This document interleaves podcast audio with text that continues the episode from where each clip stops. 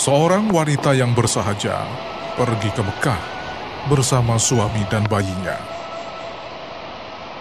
Mereka ikut dalam kafilah Bani Sa'ad.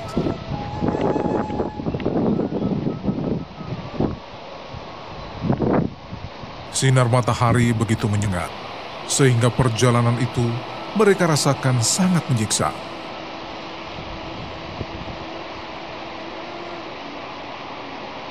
Semalaman ia dan suaminya tak bisa tidur.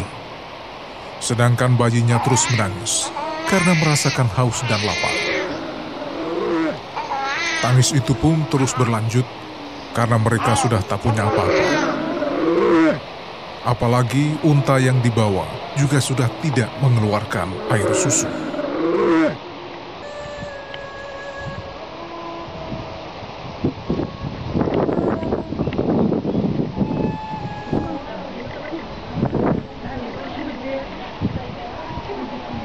Setelah menempuh perjalanan dan perjuangan berat yang sangat melelahkan, tibalah wanita yang bernama Halimah Asadiyah bersama suaminya di Mekah.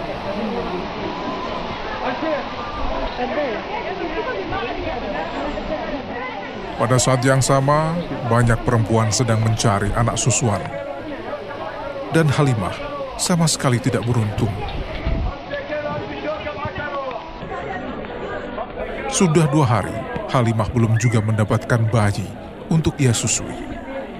Hingga akhirnya ia menemukan seorang bayi yatim dari seorang wanita miskin yang tak diperhatikan oleh perempuan susuan lainnya. Anak itu bernama Muhammad bin Abdullah.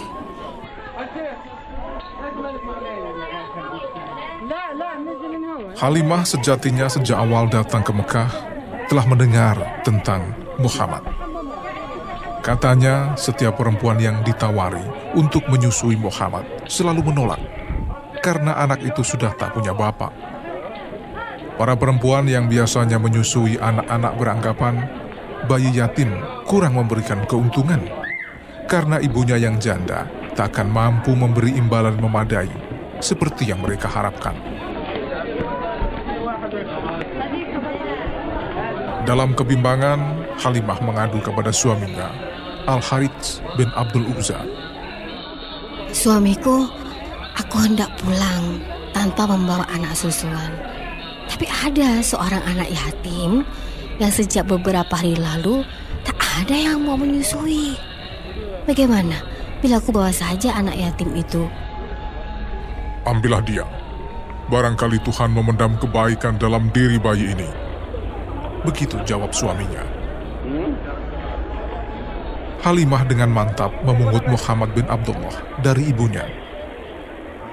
Ketika ia membuka kain yang membungkus Muhammad, ia merasa sangat takjub.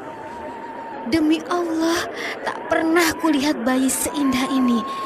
Lihat, wajahnya penuh cahaya.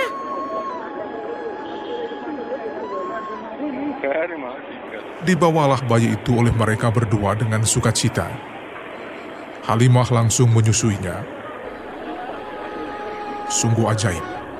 Air susunya yang sebelumnya hanya sedikit, bahkan kurang jika digunakan untuk menyusui anaknya.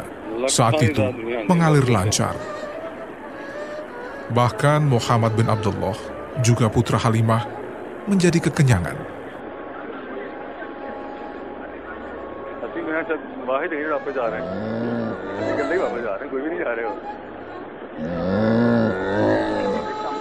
Tak hanya itu, unta tua yang mereka bawa juga mengeluarkan air susu dengan deras. Begitu Al-Harits bin Abdul Uzza memerahnya. Sehingga lelaki itu menggeleng-geleng keheranan. Istriku, lihatlah. Aku merasa engkau telah mengambil anak yang penuh keberkahan. Tidakkah kau menyaksikan keberuntungan demi keberuntungan yang menghampiri kita sejak Muhammad kita bawa? Sudah beberapa hari sejak anak yatim itu berada di rumah, keluarga kita seperti diguyur anugerah.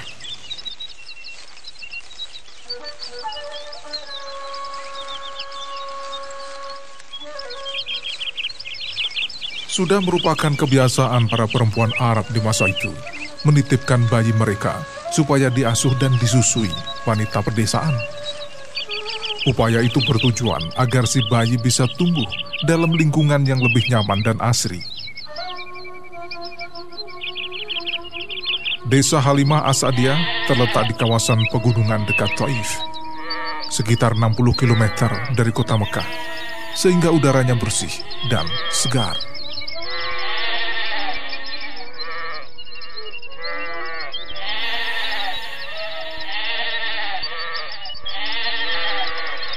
Muhammad bin Abdullah berkembang dengan banyak keistimewaan. Usia lima bulan, anak itu sudah pandai berjalan.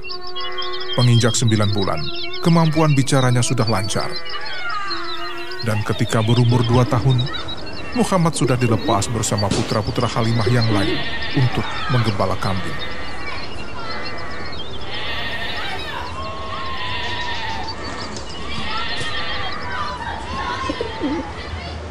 Halimah memberikan pendidikan yang baik kepada Muhammad.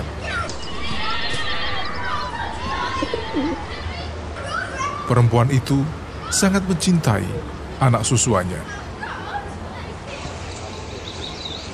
Setelah dua tahun dan tiba masanya disapih, Halimah membawa anak itu kepada ibunya, Aminah. Namun akhirnya Halimah membawa Muhammad kembali ke pedalaman karena saat itu di Mekah sedang terjadi wabah penyakit. Dua tahun lagi, Muhammad tinggal di Sahara, menikmati udara pedalaman yang jernih dan bebas. Tidak terikat oleh ikatan jiwa, juga tidak oleh ikatan materi.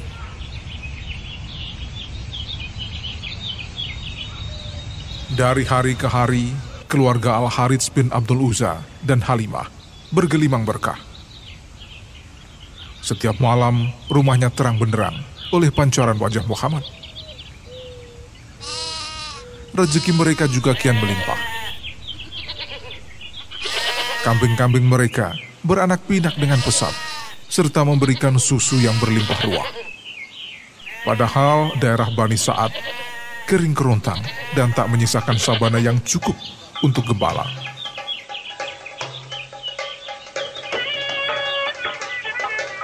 Pada suatu hari ketika usia Muhammad sekitar tiga tahun, teman-temannya yang saat itu sedang bermain bersamanya berlari ketakutan sambil berteriak kepada ibu bapaknya.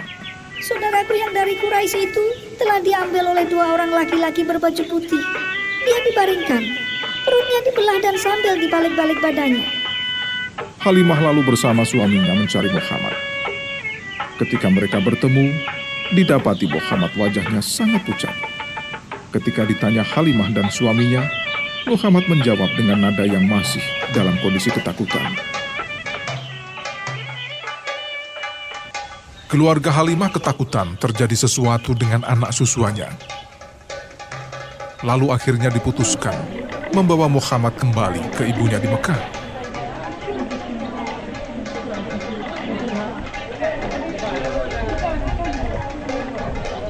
Saat itulah Abdul Muthalib meminta kepada Aminah agar diperkenankan mengasuh cucunya.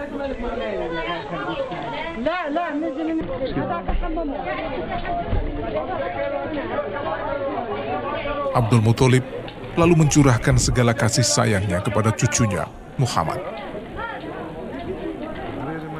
Setiap hari, Muhammad diajaknya duduk-duduk di sekitar Ka'bah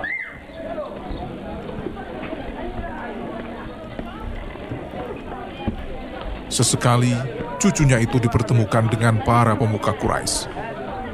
Abdul Muthalib sangat membanggakan cucunya.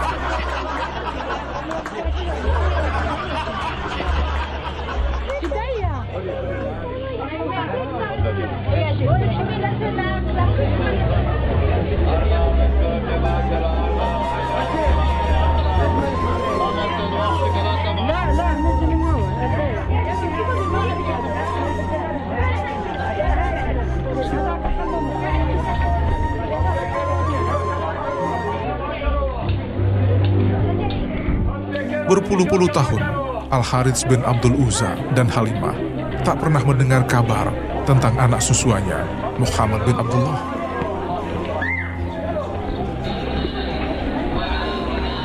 Namun saat Muhammad berusia 40 tahun, terdengarlah berita oleh Halimah. Rupanya anak susuannya telah menjadi rasul.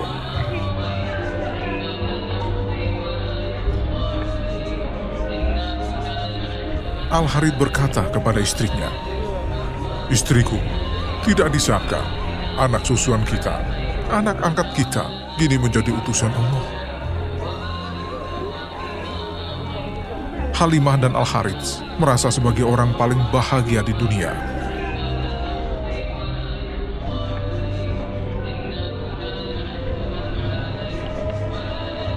Halimah Asadiyah akhirnya menjadi teladan bagi muslimah. Dengan keikhlasannya, ia menjadi sosok yang pernah mewarnai kehidupan Rasulullah Shallallahu Alaihi Wasallam.